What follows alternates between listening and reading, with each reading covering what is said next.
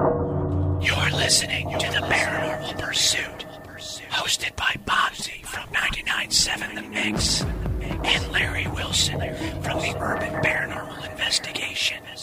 You're not alone. We're not alone. The Paranormal Pursuit will keep you company.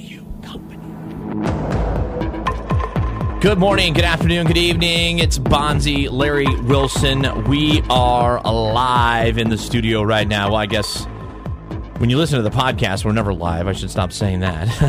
Thank you for joining us. It's the Paranormal Pursuit, Season 1, Episode number 7. And this is Villisca, the Axe Murder House, Part 3. This is going to be the wrap up of Larry's first encounter. If you guys missed any of the other episodes, you need to go back and listen. The uh, episode two of Villisca, part two, I'm sorry, part two of episode six, Villisca Larry, that has been the most listened to podcast uh, that we've had so far. And people, I've heard them commenting and messaging us saying, that poor guy. I mean, Yeah. that poor guy, what you went through and what your family went through. Um, they just they felt bad for you. Right. Well, you know, and, and in a way, it's it's my own fault for doing this. For one thing, I mean, because you go looking for these things, and sooner or later, you're bound to find something. And Right, but it's not like you were poking the No. bear, really. I, I- mean, you were trying to find the bear. You're not trying to poke the bear. right, I don't There's a, provoke. there's a difference. I don't provoke when I do investigations. Right. I We've do- never done that. No. No. And that's what you're very, very big against Yep. too. Is you know trying to stir anything up because stuff's already there. Well, after you know, and after this happened to me, I, you know, I, I I belong to different groups and stuff where people get together and talk about the paranormal. But I always say, don't provoke something because you're going to get more than you can can possibly handle. Right. So let's get right into it, man. Okay. And Yeah. uh, let's do a little brief recap now, okay, of, of Villisca Part 1. Villisca Part 1, we talked about your very first trip to the Axe Murder House. Right.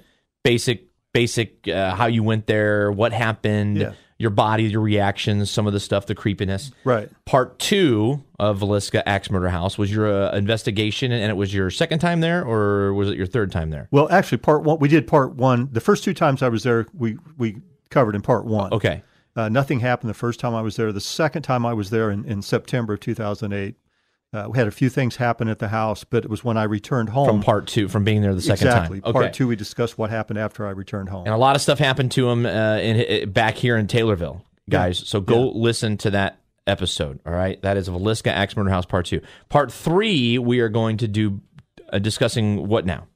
Well, I, I can maybe I should uh, rehash a little bit. The last thing we talked about, you know, on on podcast, uh, the last podcast on on Villisca was the straw that broke the camel's back. Was when I was driving home, took the exit off 55, uh, off Clear Lake Avenue onto 55. Is when I saw what looked like an old man in the back seat of my car, right. and this old man was the same face that I saw when I was doing research on the house. Uh, when I found a picture of an older man that had showed up the days uh, the day. And what was the older man's name? They don't know. Okay. They don't know who he was. They never saw him before or after the murders. He And, just- and the picture was related to what? Like, how did? Why was there a picture in the in, the research you were doing? in the research that I found, and then I also saw uh, a, a, a documentary about it too, where they, they talked about the old man.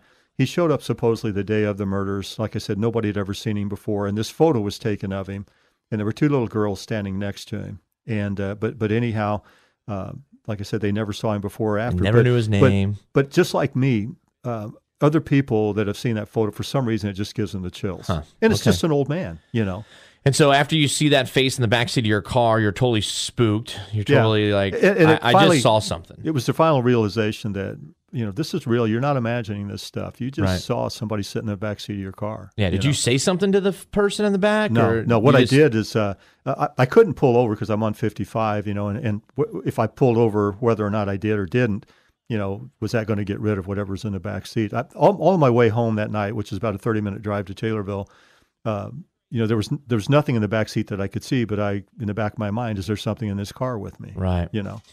All right. So take us from that, man. Well, let me. I just want to backtrack one more thing that I didn't get to last week because we were running out of time. A few days before I saw the old man, uh, I was getting my hair cut at a local hair establishment here in Springfield, and the lady that owns it, her first name is Lynn, and Kathy, my wife, was with me. And Lynn had had paranormal things happen to her in, in houses that she grew up in, and, and uh, an old boyfriend's house she saw something in also one point at one time. But anyhow, uh, every time I would get my hair cut, she would ask me where I'd been to, you know, doing my paranormal research. So I started telling her about the Villisca house. And about halfway through our conversation, Kathy was sitting nearby waiting for her appointment, and I was in the chair. And I'm telling Lynn, you know, about the house. And, and uh, anyhow, um, she abruptly excuses herself and goes over to Kathy. And she's like whispering to Kathy. And uh, she comes back, and I continue my story. But as we're go- driving home that night, I asked Kathy, you know, what, what was Lynn talking to you about? And Kathy says, you know, Lynn came to me and she says, what's wrong with Larry? And Kathy said, what do you mean? She said, I was talking to Larry. He's telling me this story. And she said, all of a sudden, his complexion changed to like a pale gray. He looked like a an old man.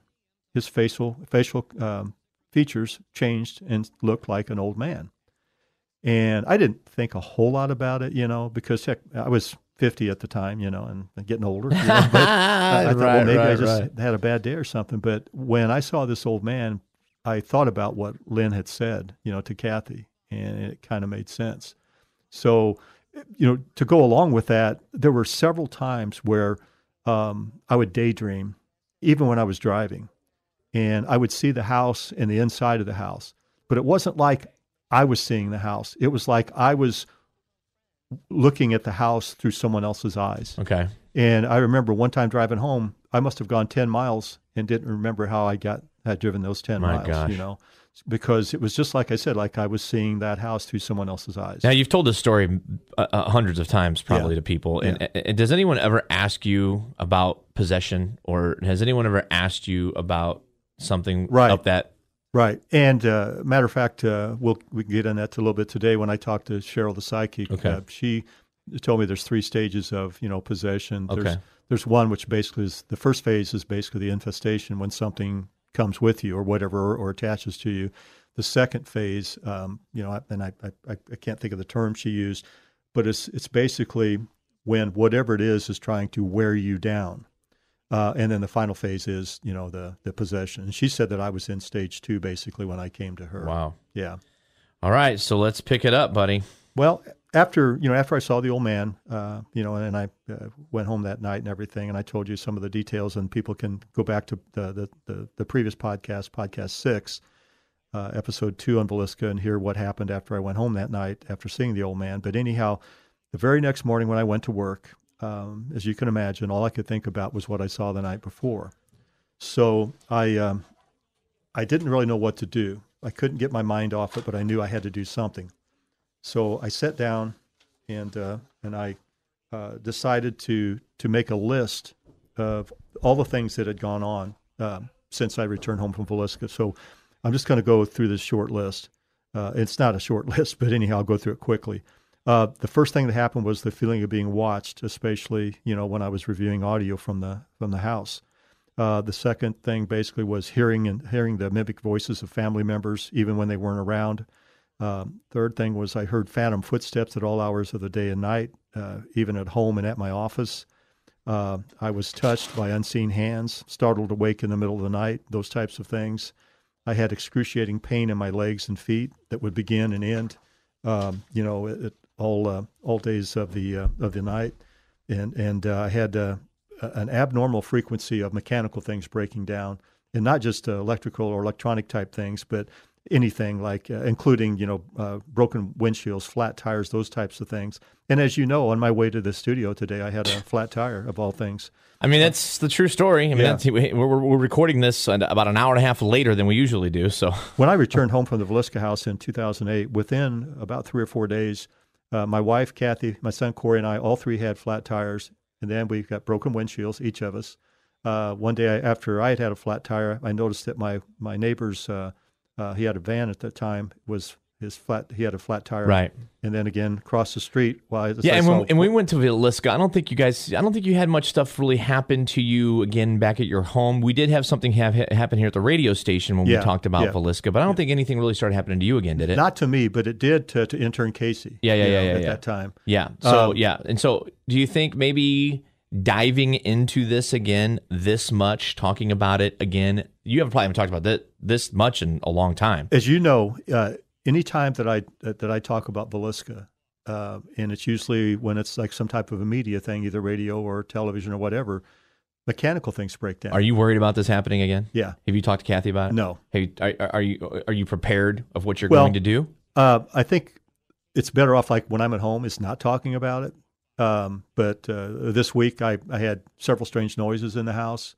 I was over at my son's. And I heard strange noises in his house as well that I couldn't explain. You know those types of things. But uh, it's every time that I do this. When I when I wrote my book, and we'll talk about that maybe in another episode. But when I was as I was writing my book, things happened. You know, So I mean, are you prepared to deal with this now? I mean, are you going to Yeah, get with um, Cheryl again? Do you? I mean, you're you're well- you're, you're educated a lot on what you can do to protect yourself now. Usually, so in, in recent years, even like I said, after writing the book, uh, one of the things that happened was, and let me just get into that now since we, we just touched on it, but one of the things that happened was that I was writing the chapter in the book that talked about the lady at my office that heard my name whispered in her ear, who at the time didn't know anything about what was going on. As I was writing the book, the very chapter about that that I was writing, the very next day at work, um, she came to uh, another employee's desk and sat down to discuss an audit. And she's like sitting just side by side to this particular lady. And uh, they and this story was told to me by the coworker and also the lady that this happened to. But what happened was, as she was talking to this other lady, and I was nowhere around, all of a sudden she jumped up out of her chair, turned completely around, and screamed, "Yell, uh, Larry Wilson!" And then she turns back around and looks at the the lady that she was talking to, and she said, "Who was just behind me?" And the lady kind of looks at her funny and says, "There was nobody behind you." So Lilia peeks out around the corner of the cubicle where the lady was sitting because they have high walls. She looked around it, thinking I was maybe behind the wall playing a joke on her. Then she comes back around the wall and says to the lady, There was nobody behind me. And she says, No. And the lady says, Why? What happened? She said, I heard Larry Wilson's voice right behind me, and it was his voice, and he he yelled boo as as loud as a person could yell.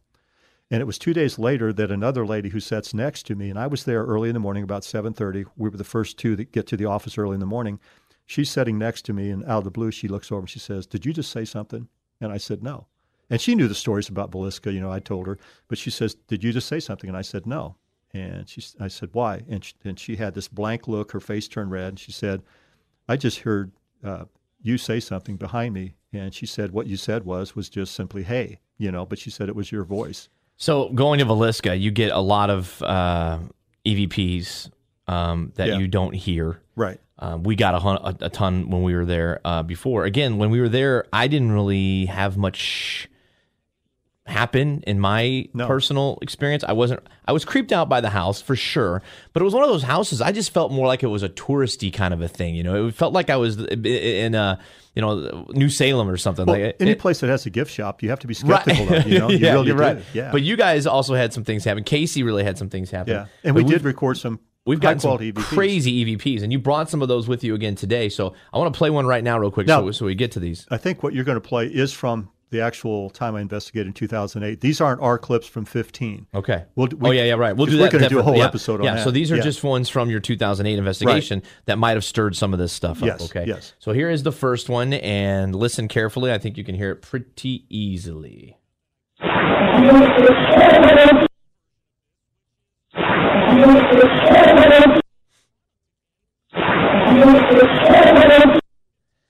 So tell people what you think that says. I think it says, uh, "I think you killed her."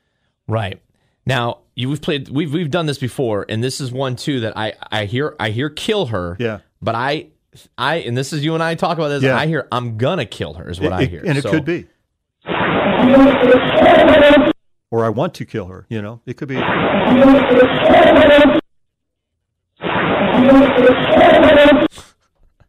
I mean and, and so where did you get that one? Where was that one picked up at? Uh, that was downstairs in that parlor. That parlor area is where you get a lot of that lot. stuff, isn't Yeah, it? Man. yeah.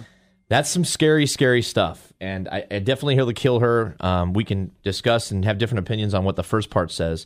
But you got a, a lot of EVPs, and not all of them are nice at no, all. no.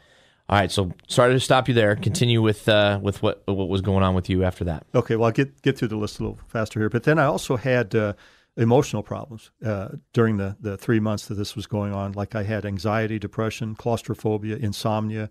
irritability, and I became a recluse. I, I didn't want to be around people. I wasn't interested in things I was normally interested in. I love baseball, you know, and, and the World Series was going on that time, and I, I think I barely watched the World Series that year. I could care less about it, you know. It was just like I was becoming, you know, an introvert or whatever. Um, I saw three dimensional shadowy figures, you know, walking through our house. Uh, even even in the elevator, you know, I told you about the elevator story. Uh, again, people can can review uh, episode two, but um, you know, I saw a hand reach out of an elevator to hope it op- hold the door open for me. When I get in the elevator, there's nobody there. Uh, I witnessed a man, it looked like in a suit, walk by our window, or our dark coat walk by the kitchen window, no more than a foot or two in front of me. I was standing at the kitchen Right. sink when he and this is all in part two, guys. This is all in part two. Uh, So- six, part two. So then uh, uh, I saw, you know, the reflection or the, what was like a reflection of the old man in the rearview mirror of my car. I saw the old man in the back seat of my car. Uh, I had a vivid dream where I compl- uh, repeatedly heard the lyrics to the song "I'm Your Boogeyman" from KC and the Sunshine Band, and that'll be important here in this episode. Uh, and then, of course, my wife Kathy, she also heard uh, voices, and, and and it was sounded like me calling her. Those types of things. So all those things uh, made me decide to, on my lunch hour this day at work, decide to go to Barnes and Noble to check, see if I could find any books on, you know, what was going on, uh, like the spirit possession or whatever you want to call it. And uh, I did find a book, and it was by a lady that, uh, uh, let me get her name here. It was uh, Mary Ann Winkowski, and she was like a um, a, a psychic, and uh, I, I think basically the show uh, The Ghost Whisperer that used to be on Okay, TV yeah, yeah, yeah. was uh, based on on, on her life. Oh, okay. Um, so I I found a book that she had written, and in that book there was a chapter on spirit possession. And I looked in that uh, chapter and started reading it, and there was a checklist of 20 things that were signs of spirit possession, and I could check off 18 of the things that she had on this particular checklist. So I, I looked in the book to try to find, you know, well, the, the most important thing to me was how do you get rid of this? Right. there was nothing in the book that talked about how to get rid of spirit possession. So I thought, well, I know I know a psychic, Cheryl, and I my only recourse I thought was maybe get a hold of Cheryl and see what she could tell me to do. So I go back to the office and I call Cheryl's phone number and I get her voicemail. And the only thing I said was, Cheryl, this is Larry Wilson. I need to talk to you. Please call me back. And I left my phone number and I left actually my work phone number. She didn't call me back that day. Uh, nothing happened that night. The next morning, when I walk into my office a, little before eight o'clock, my phone's ringing when I get there. And I pick up the receiver, and it's Cheryl. And I don't even get to say hello. And she says, Larry, where have you been? Did you go to a house or was it a cemetery? And if you'll remember from episode one on Villisca, uh, when we got there, the owner of the house, Darwin Lynn, first took us to the cemetery before he took us into the house to give us a tour of, of everything. And I told Cheryl, I said, well, actually, Cheryl, I've, I've been to both. And then uh, she, she starts uh, saying, uh, I wrote some of the things down that, that she had said. Um, she told me that uh, she said, uh, uh, Larry, were there murders in the house? Now, again, remember, Cheryl didn't even know where I'd been. She didn't even know what, what I wanted. You know, she just knew that I had to talk to her about this. And something. there's nothing on social media about this. You Oh, hadn't no. posted anything No. at all or no, like done said, anything. Only my wife and the lady at work knew what was going on. Right, right. I didn't tell anybody. Right. Uh, and then, uh, but anyhow, uh, she says, "Were there murders in this house?" And I said, "Yes, there were." And then she goes, two families were murdered, weren't there?" Almost asking a question, but I knew that she knew. And and if you'll remember, the Moore family was murdered, and then the two Stillinger girls who spent the night there, a different family, were in the house that night too and were killed. So yes, two. She was right. Two families uh, were killed that night. Then she says, just out of the blue, she says, eight people were murdered, weren't there? And I'm thinking, That's a pretty specific number. I mean, and again, I'm getting goosebumps uh, because how does she know this stuff? She shouldn't know. Um, and then finally, she says, uh, "Larry, this is an evil place, and some of the evil has followed you home." And then she says, uh, three lower negative entities uh, attached to you, and and they came home with you." How could she do this without you being present with her, though? I mean, is that how that works? Sometimes? She actually can do readings over the phone. Oh, okay. Yeah, and, uh, Okay. and I've heard uh, people that have done readings over the phone with her that, that they're pretty impressed. say, Wow. wow, she's spot on. Uh, but again, she knew she didn't have any idea where I went. It, didn't even know the state I went to, you know, let alone the house Okay. or the location. Well, when she said there's three lower negative entities, I asked her. I said, "Well, are they? Uh, what what are they?" And she said, "Well, they're opposites of angels." And I said, "Are you saying they're demons?" And she said, "Well, I won't call them that. I'll just say they're lower negatives." And one of the reasons that she won't call them uh, demons is I think she thinks that kind of gives uh, power to them a little bit, you know. So she she just refused to call them demons. But, but to me, if it's an opposite of an angel, what else is Right, it, right, right, right. Um, and so anyhow, she said, you know, Larry, it's very imperative that, uh, and she was booked up six weeks in advance, and this was on a Friday, and she says, it's imperative you get here, you know, tomorrow morning. I can see you first thing, you know, tomorrow morning, if you can make it here. And I said, absolutely, I'll I'll be there. At, you know, ten o'clock in the morning was the scheduled time. So um, the next morning, you know, I'm driving down 29. She lives out by the airport in Springfield, in that vicinity. I'm driving down 29, and if folks will remember from the episode before, I had the dream uh, where I kept hearing the lyrics from the song "I'm Your Boogeyman," and if, if you can find it, maybe we ought to play that. Some people will know.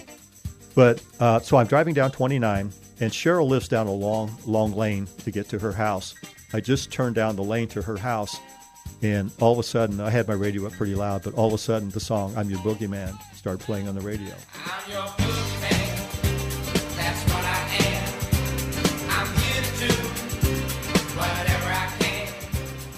That's crazy. So, I mean, what would the odds be of me having that dream and then turn down the lane going to the house of the lady who can help me, uh, and that song starts playing again? I, I, I immediately got the feeling that I was no longer alone, and um, it, it was like whatever it was is telling me it doesn't matter what you do, you know, I'm going to be with you, and uh, I just had that feeling, you know, so. Um, so anyhow, um, I continue down the lane. Uh, still have chills going through my body, and uh, I pull over. I park. I get to uh, Cheryl's house. Walk up to the door. Knock on knock on the door, and this you know little older lady comes to the door. Uh, reminded me of your grandmother, and you know I'd seen her before, but uh, she comes to the door, and uh, she invites me in, and she takes me into a room, and she says, "Larry, just wait here. I have to get the materials that I use to perform cleansings." So I wait in the room, and you know, 15 minutes goes by, and she doesn't come back. And it's just me and her in her house. You know, 15 minutes goes by, and uh, she still doesn't come back. Finally, you know, maybe another five minutes goes by, and she walks in the room and she says, "Larry, I can't find the materials that I use to perform cleansings." She said, "Only my husband and I live in this house, and I always put them in a certain location, and I don't move them from that location unless I need to use them. And my husband doesn't bother him." She says, I can't find them. She says, it's almost like somebody doesn't want me to perform this cleansing. So another 15 minutes goes by, and she finally came back and she found them in some obscure place, like tucked underneath something where she would have never looked, but she just was searching everywhere. And she found them and they were hidden. And she had no idea how they got there, you know. So, um, but anyhow, she says, yeah, it was like that, that there's something wanting me to, or not wanting me to, to do this uh, cleansing for you. Um, to, to to go off of real quick the uh, the number eight, you know that that she picked up on. Yeah. Um, you know, without knowing where you went, whether it was a house or a cemetery. There's an EVP that you picked up one When I was one there. one time while you were there, and you know you can hear that number being said. I think in the clip. Yeah. Um, I'm going to play that clip for people right now. This is uh, you know to set up what's going to be happening here uh, in the next five minutes uh, with with his cleansing. But here's the here's the EVP he got from his investigation.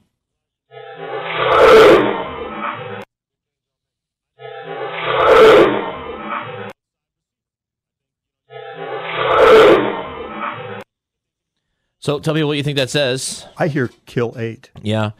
Again, I, I, the kill is really hard, I think, to hear at the beginning, but the eight, I, I just you hear the number eight. I mean, like so. I mean, and you slowed that down. We raised the volume up because it was pretty pretty low, and, that, and that's Yeah. the thing about looking for EVPs. They're not always crystal No, clear. there's a They're lot not, of white you know, noise. and there's a lot of white noise, and they're really low sometimes. So you got to amplify it. So this has been amplified to its maximum uh, capacity. One more time, uh, we think this says kill eight. What was interesting was, and you brought up the Ghost Adventures team when they investigated the house. Uh, and I told you I normally don't watch the show, but uh, I, I saw on, on TV that they were going to be at the Villisca house, so I watched the episode. And I'm laying on the sofa, half paying attention, and they started playing a couple EVPs. And they also recorded an EVP that said, I think theirs said, "I kill eight ch- uh, eight people." Yep. You know. Yep.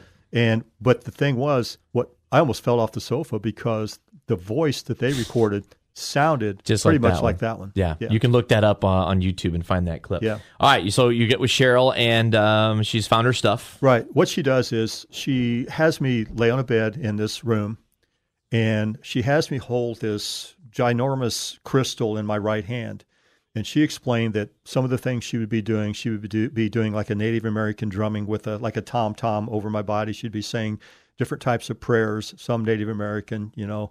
Um, she would do energy work and Reiki. Uh, Reiki is like a um, I, I, I don't know how to actually describe it. It's like energy work, I guess. It, it basically is to get rid of negative energy out of your Clean body. your vibes, basically. Yeah, and you don't have to be to a murder house to have Reiki done. Right, right, they, right. They do it for, for like ailments People- as yeah, well. people that are you know. sad, people and that are some depressed. hospitals Right. uh, have used Reiki Right, know, right, in treatments. But anyhow, she said I'll do these types of things. Um, and but I remember she had me close my eyes, and as I'm laying on this table, um, the sun was shining brightly in through the window, but and the sunlight was in my eyes, but all I could see it looked like a black a swirl of black paint thick black paint, paint, and that's all I could see with my eyes closed. It looked looked like a heavy black paint swirling. And she started doing this energy work, and she put her hands behind my head, and she says, "You're going to feel uh, warmth." And I don't know if you've ever had an MRI where the you can feel the heat go through your body, but all of a sudden I feel heat going through my body, down my arms, and actually I felt it like coming in my left arm, and then go through my body. And later she told me that uh, that like energy comes in through your your left side and goes out your right. That's why I was holding the crystal on my right side. But I could feel that warmth. Uh, and then uh, one of the next things she did was used a Tibetan singing bowl, and it's a bowl that uh, you take a little mallet, I call it rubber mallet, and you you go like counterclockwise, and it causes a humming, and it's believed that that high pitched hum uh, will also drive out negative energy from your body. So she was doing that, and then she went to the Native American chanting and the drumming around my body. As she was doing that, all of a sudden I got emotional. And I mean, tears were just streaming down my eyes. They were running down my cheeks, and my neck and chest was becoming wet because the tears were coming down so so so so hard.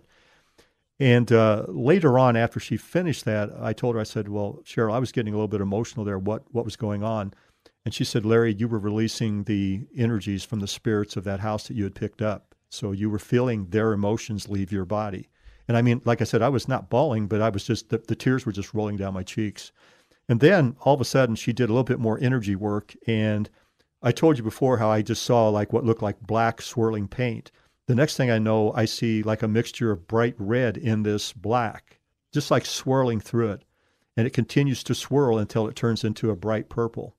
And then when that happened, and I opened my eyes, the room itself, even though sunlight was coming in, everything, and this took this took almost three hours. She told me it would take 45 minutes to an hour, but it took almost three hours for her to, to get the cleansing to work. But anyhow, when I finally opened my eyes, it was like the weight of the world was lifted off my shoulder, shoulders. I felt normal. And I mean, it took probably another day or so, so to start feeling completely normal. But it, I felt like a million bucks when she finished that.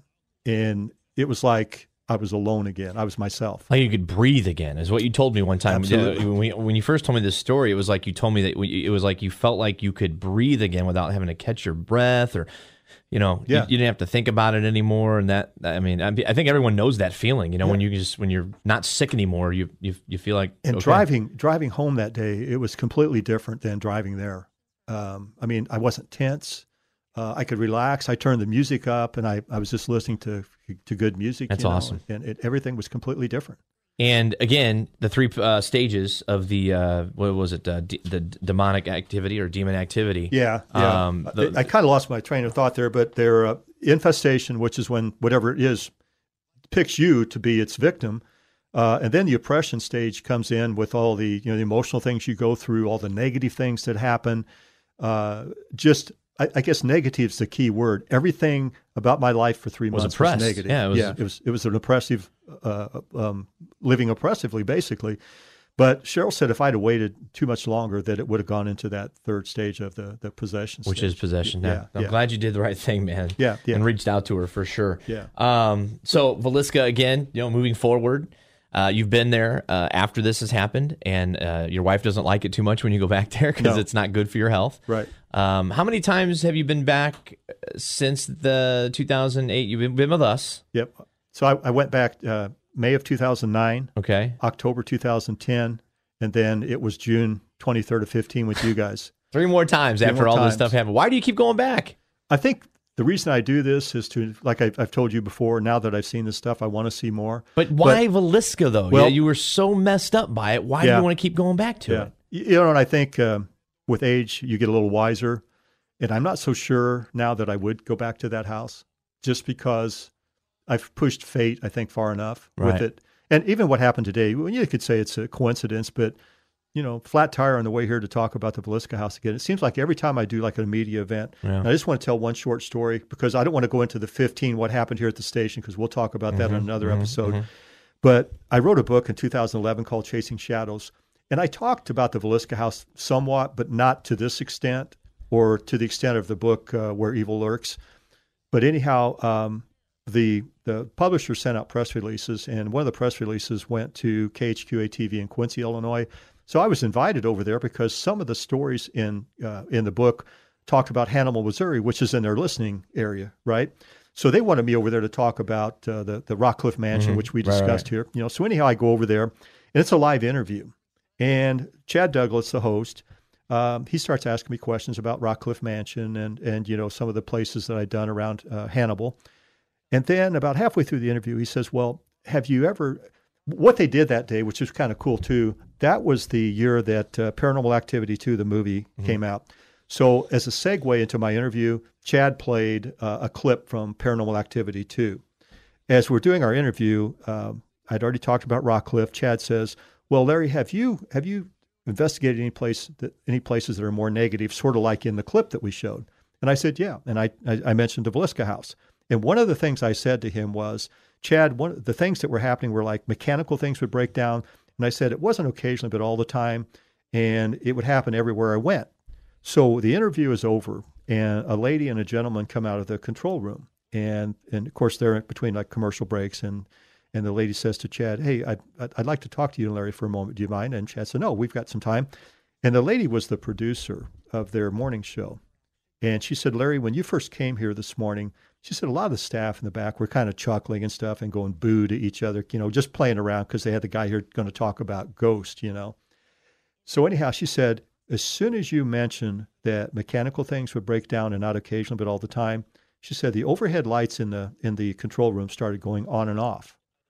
Then she said we lost the audio feed from the studio to the control room.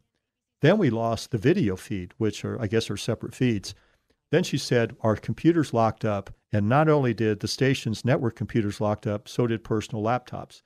As soon as your interview was over, everything just fired up and went back to normal. And that's a good story to remember because that'll be a little teaser for what happened here when we talked about the Yeah. Villisca House here at the radio Yeah. station. Something that has never happened before here in my uh, almost 20 years of being here in Springfield. It's never happened Right. until we talked about that. Um, we're going to wrap it up and leave it with a clip here uh, that I think is one of the scariest clips that we've ever heard. And uh, this is from the Villisca House. Listen to it closely, and then we'll explain to you what we think it, uh, is being said. You're going to hear a bleeped out noise, okay? And that is because I don't know about the ages of people listening to the podcast. Um, w- w- you know, we think it's a curse word, and it's Yeah. pretty clear. Um, I just wouldn't feel right playing it, you know, and get in trouble here at the radio station for playing it. So here it is.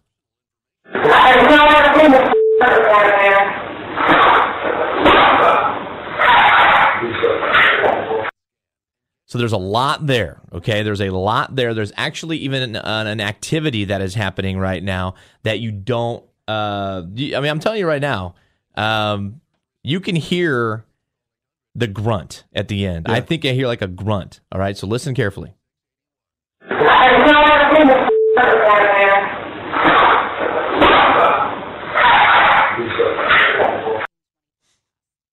So explain to what you think's happening there, Larry. Well, what I what I hear, and then I'll explain what I think is happening. What I hear is I still hadn't seen this blank that's lying here, Right. and then you hear a bang, another bang, and then a, a, a- kind of a short uh, and then ah. Right. So anyhow, let me say one more thing. The last episode we talked about how Darwin Linn, the owner of the house, explained during the murders, with each swing of the axe, the axe hit the ceiling before it hit the victim. And if you time the the, the, the bangs, you could say that one the first bang is the axe hitting the ceiling, the second bang possibly hitting the victim, and then there's like a groan or a moan. Right. So let's do it part by part here now. So the first part we think is saying, I still hadn't seen this. okay, I, st- I, I still hadn't seen this Blank. and then it's it's a it's a bad word um, that we ha- that's bleeped out. Okay, and then you hear. Let's let's play the first part first. So I I still don't think what was it again? I still hadn't seen. I still hadn't seen this, This blank, blank. yet. Okay, so I still hadn't seen this blank right here. Yeah. Now, where do you think that was recorded at? Uh, again, this is in the parlor. Okay, and then here's where the bangs start.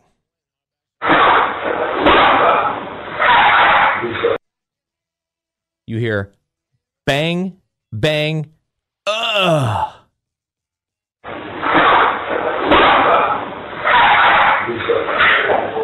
And then you hear chattering in the background. that's too, us in the with- and- and, that's you guys yeah, Yeah. having a conversation. Yeah. That's insane. Yep. That is creepy. Yep. That is the Villisca house. That is no joke. I think it needs to come with a warning. Does it have a warning on its website?